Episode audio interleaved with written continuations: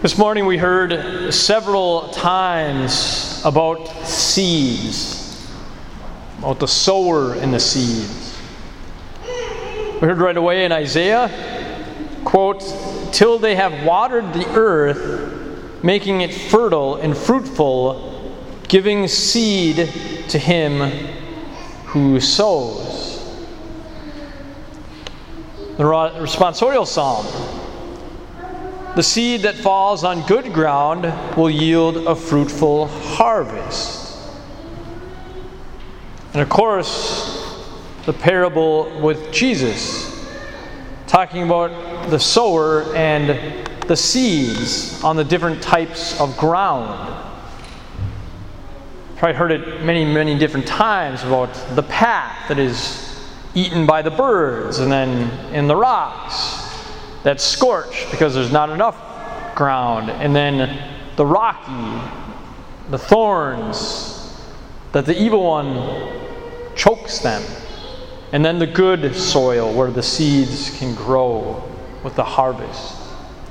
Then I love today how our we call it the, the antiphon when we sang the Alleluia, Alleluia, and then we say the verse, and then Alleluia, Alleluia again. Quote, the seed is the word of God, Christ is the sower. All who comes to him will have life forever. There's the homily right there. Jesus gave a parable, he taught the answer, and it comes right here. That's pretty much the homily, right? But we had something in the middle of this that, as it was a longer reading, this would not have been in the second part or the shorter form. And sadly, in many of our churches, our Catholic churches too, sometimes preachers will not talk about the hard part to learn about. And so, what I want to talk about today is what Jesus said in the middle. This is why I speak. They look but do not see, and hear but do not listen or understand. And Isaiah's prophecy is fulfilled in them, which says, quote, You shall indeed hear, but not understand. You shall indeed look, but never see. Gross is the heart of this people. They will hardly hear with their ears. They have closed their eyes, lest they see with their eyes and hear with their ears and understand with their hearts and be converted, and I heal them.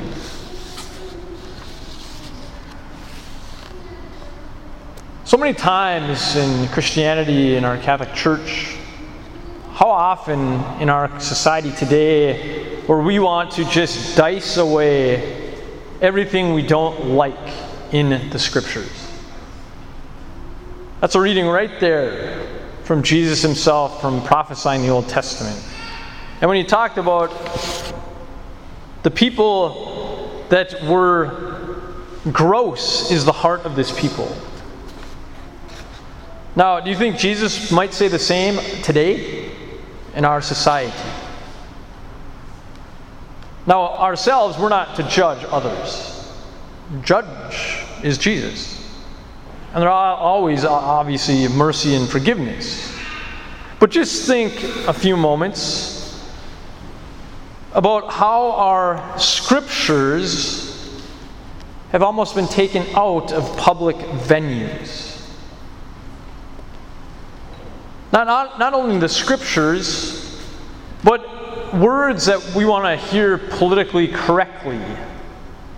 And again, we don't condemn or judge, but there are realities. For instance, we do have citizens in the United States that are pagans, that do not believe God, but pagans, idols, or everything else that might, we might choose before God, or heretics that going against God Himself publicly. Polytheism we don't have just one God, the God. We have many gods. Atheism, don't even believe in God. Or look at the different political systems around the world, and none of them are perfect, but communism, socialism, capitalism, scientism. And where is God in each of those systems? Where's God? Where's the scriptures? Now, think about over our history, which we always should remember our history, and especially from the scriptures, the salvation history. But in our, in our country's history, how many times in history have you studied about the presidents that read through the scriptures as they were speaking to the United States of America? Let's think at least of one Abraham Lincoln. What was in the emancipation of slavery that he quoted from over and over and over? The Bible from God to, leave, to get rid of slavery. Or Martin Luther King, that was nonviolent. You haven't heard Martin Luther King's recently? Please listen to them. How about the tens of thousands, hundreds of thousands, millions of people in Washington, D.C. proclaiming God's word in the Bible again? Do you think you could do that today? To use the word to proclaim freedom for our brothers and sisters that are hurt or are poor? How about the astronauts in 1968? That orbited around the moon. Do you know what they read? And they had, the, they had the technology at that point to speak to the world as the first time to orbit around the moon with technology. You know what they read? The first verses of the whole Bible in Genesis. To read to the whole world of God's Word, not His own Word. How does our public venue do with God? How do you do it? You know, of all the things that we have, and I've said this over and over and over, of all the busy, busy, busyness we have, the, the, the loudness in whether it's on our music, our television, our screen time, we are just put with full of just junk. Think about news. My goodness. You know where the best news is? It's right in here. Now, at Mass, we call this the liturgical book. It's organized for every day and every weekend, but there's also a, bo- a book called the Bible. If you want the best news, that's the place to read, that's the place to listen, that's the place to hear. And praise God for our lectors that read God's Word at Mass. Well, I have the great honor to proclaim the gospel, which is the new, the news of history.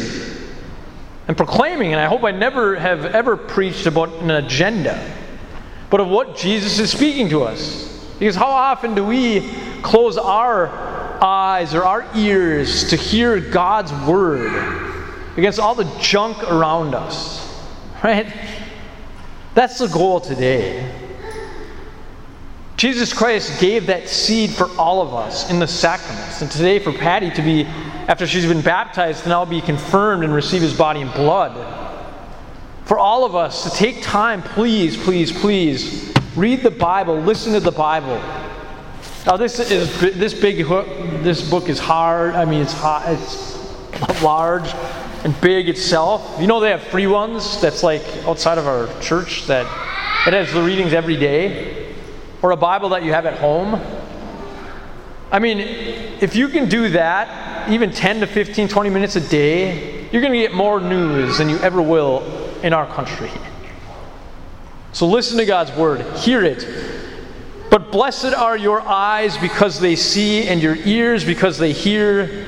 Amen, I say to you, many prophets and righteous people longed to see what you see but did not see it and to hear what you hear that did not hear it.